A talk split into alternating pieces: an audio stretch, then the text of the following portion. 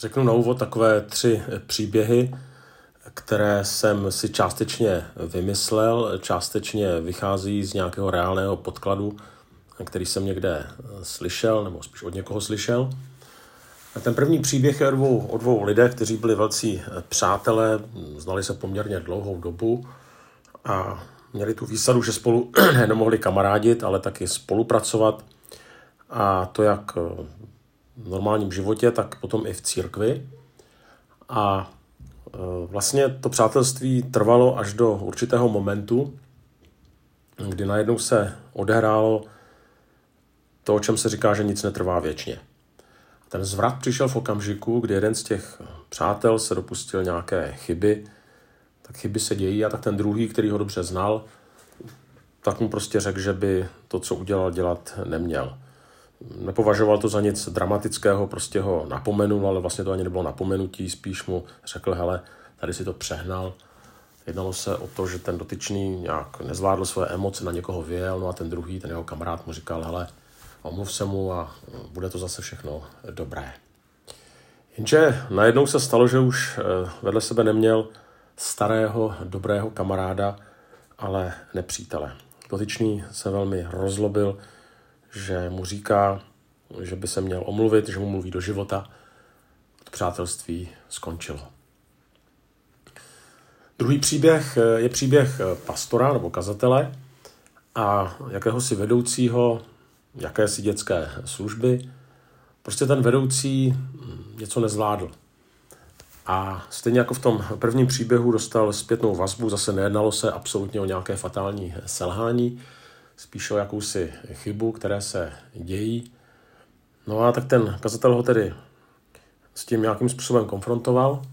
No a reakcí byl tedy předlouhý e-mail, kde bylo napsáno, že si ten dotyčný na tom pastorovi vyprošuje, aby mu příště nic neříkal, že svoji službu přece koná zadarmo, že ji koná ve volném čase a ať si pastor moc nevyskakuje a je vůbec rád, že mu v tom sboru někdo něco dělá. Tedy zadarmo. A potom poslední příběh, ten je zase v obráceném gardu. Jednalo se o kazatele a eh, on dlouhodobě nevykonával, to se od něj očekávalo. Zase nejednalo se o nějaké morální selhání, nejednalo se o nic dramatického, o nic fatálního. Byly to vlastně drobnosti. No a tak eh, to staršostvo nebo nějaká ta rada toho sboru se domluvila a velmi citlivě mu řekli, že by bylo potřeba něco změnit, že to mezi ním a jimi drhne.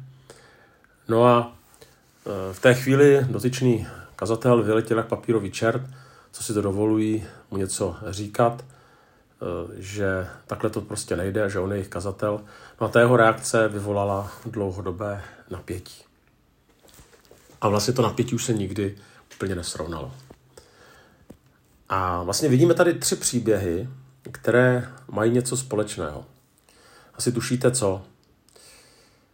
Pracuji s lidmi už dlouhou dobu a čím více se mi zdá, že kým lidé skutečně jsou, tak poznám až tehdy, když dotyční selžou když jsou se svým selháním konfrontováni a když na své selhání a na následnou konfrontaci dokáží dobře zareagovat. Až tehdy vlastně poznávám, co v těch lidech je.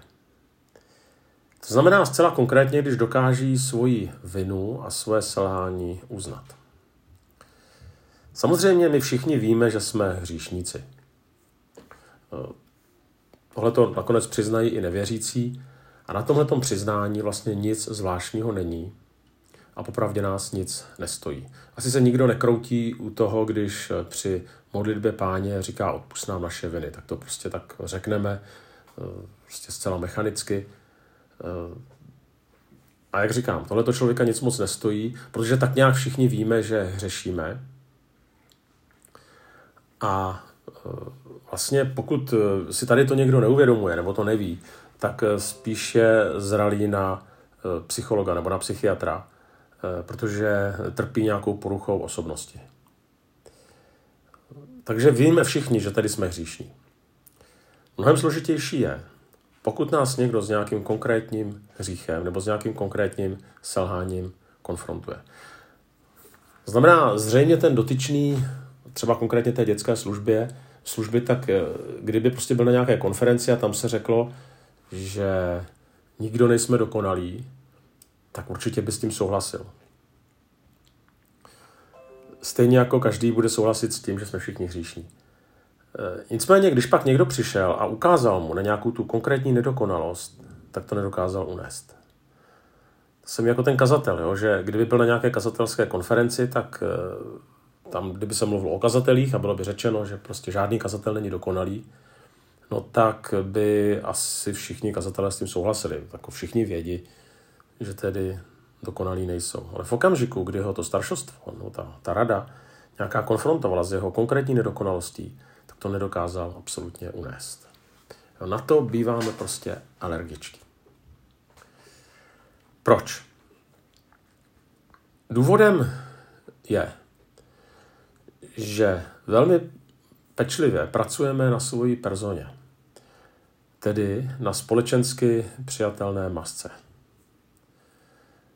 Jenže pod tím, čemu říkáme persona, pod tím, podle čeho nás lidé hodnotí, tak rostou určité stíny.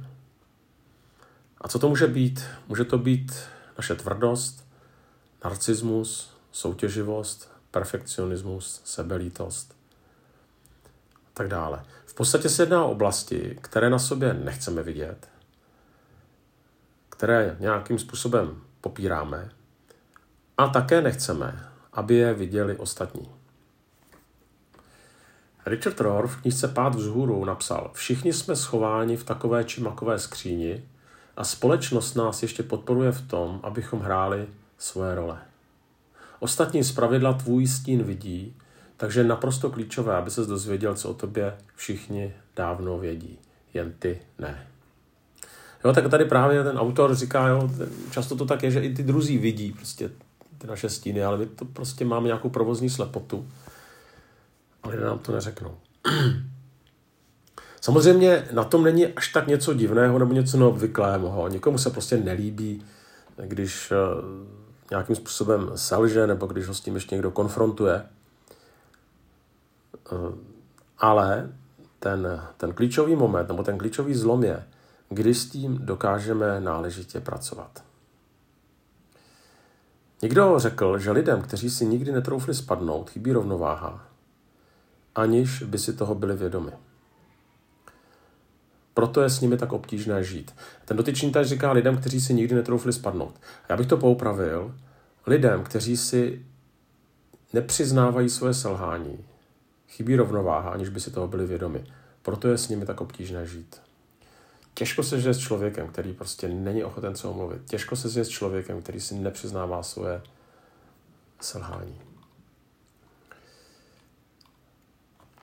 Já jsem několikrát slyšel o křesťanství a někdy to vyčítali, někdy jsme si to vyčítali my jako protestanti, tak je to proto, že jsem z protestantské provenience, tak tedy jsem slyšel, že ta jedna z pokřivených forem je zbuzování falešného pocitu viny. To znamená, že se stále mluví o vinách, o hříších, eh, že se do toho buší zprava, zleva. To určitě ano. A musíme si na tohleto dávat eh, pozor. Jenže ta otázka je, co tedy s tím, abychom neupadli do jakéhosi falešného pocitu viny. No a jak to tak bývá, tak když to pendulum eh, je v jednom extrému, tak máme tendenci ho překývnout do druhého extrému. Ten druhý extrém je prostě svoje viny neřešit. Jo, říct prostě Bůh je láska a tak naše selhání prostě neřeší. Všechno přebije boží láska. A e, vlastně viny vyřešíš tím, že neřešíš. Chyby vyřešíš tím, že neřešíš. Hříchy řešíš tím, že neřešíš. A prostě spolehni se na to, že Bůh je láska neřeš to. Že to je vlastně jenom útěk od reality. Tohle to není úplně pravdivý pohled a postoj Eh, a hlavně to není žádné řešení. Eh, myslím si, že mnohem lepší je nehrát si na něco, co nejsem. Přijmout svůj stín, přijmout své selhání, nedělat, že neexistují, nešílet z nich, zbytečně se neospravedlňovat, nezakrývat, když mě někdo s něčím konfrontuje, pokud to samozřejmě je pravda. A dát to, v čem padám do božího světla. Samozřejmě tohle jsme slyšeli mnohokrát. Možná jste slyšeli ten citát, že velikost člověka není v tom, že nikdy nepadne, ale že když padne, dokáže povstat. Jenže ta otázka je, zda povstane díky tomu, že si své selhání nějakým způsobem ospravedlní, že se z nich dokáže takzvaně vykecat, že je popírá, že je bagatelizuje, anebo že se brání jakýmkoliv nařčení, že něco udělal špatně. A nebo proto, že člověk prostě čestně vyzná Bohu, případně druhým, pokud, pokud tedy ublížil někomu druhému, že skutečně selhal. Jo, kdy už nepřináší žádný proč, ale prostě se k tomu nějakým způsobem eh, přizná. To neznamená, že moje selhání nemají eh, nějaký důvod. Jo. Je možné, že jsem na někoho prostě vyletěl, protože jsem byl podrážděný, tak jsem se prostě neovládal a to se stává a tohle to klidně mohu jak si uvést. Jo. Ale nakonec to nic nemění na tom, že jsem někoho zranil. Jo. A tohle je potřeba nějakým způsobem pojmenovat, pokud by se jednalo o něco takového, ale samozřejmě těch věcí je mnohem víc. Tak jak jsem říkal na začátku, velikost člověka se pozná i podle toho, jak reaguje. Tehdy, když selže a když je s tím následně konfrontován. Smutné je, že většinou to bývá tak, že někoho s něčím konfrontovat je v podstatě jako téměř eh, splnit bobříka odvahy. A prostě mnoho lidí prostě je tak nastavených, že to skutečně jim to prostě nelze jo, říct, protože člověk nechce přijít o nějaký dlouhodobý vztah s nimi, nebo se bojí té nepřiměřené reakce. A tak jim vlastně radši nic neříkáme. Zároveň, pokud někdo umí přijmout eh, výtku, kritiku, napomenutí, tak ukazuje jednu strašně důležitou věc, že křečovitě nelpí na svém egu že křečovitě nelpí na své personě. A zároveň, a to je úplně nejdůležitější, takovýto člověk ukazuje, že velmi dobře pochopil a hlavně prožil, co je skutečně evangelium. Že evangelium není náboženství viny, ale že je to právě osvobození od viny, kterou si dovedu přiznat, pojmenovat a je to proto, že vím, že když ji pojmenu, tak to není konec světa, tak to není nějaká tragédie, protože existuje taky krok B a to je odpuštění. A já se přiznám, že takovýchto křesťanů jsem vlastně poznal jenom hrozně málo. A zároveň jsem takovéto křesťany poznal a vždycky pro mě byli a jsou velkou inspirací. Eh, mnohem víc jsem poznal těch, kteří byli nepříčetní, když eh, nějakým způsobem člověk některé věci s nimi otevřel. Ale jak říkám, naštěstí jsem poznal i takové, kteří to, kteří přiznat něco dokázali. A jak říkám, pro mě to byla veliká, veliká inspirace. A samozřejmě si na závěr kladu sám pro sebe otázku, jak se svým stínem, se svými selháními, se svými hříchy pracuji já sám tak bych nám přál, abychom eh, dokázali tedy býti, nechat, nechat se konfrontovat a abychom dokázali přijmout tyhle ty některé věci, dokázali se omluvit, dokázali žít v duchu pokání a e, vlastně tím skutečně dokázali prožít a pochopit, co je to evangelium. Že to není dobrá zpráva o tom, že jsme bezhříšní, že to není jenom dobrá zpráva, že nás Bůh miluje, ale že to je dobrá zpráva, že nás Bůh miluje navzdory tomu, kým jsme, a to i v konkrétní, zcela konkrétní podobě.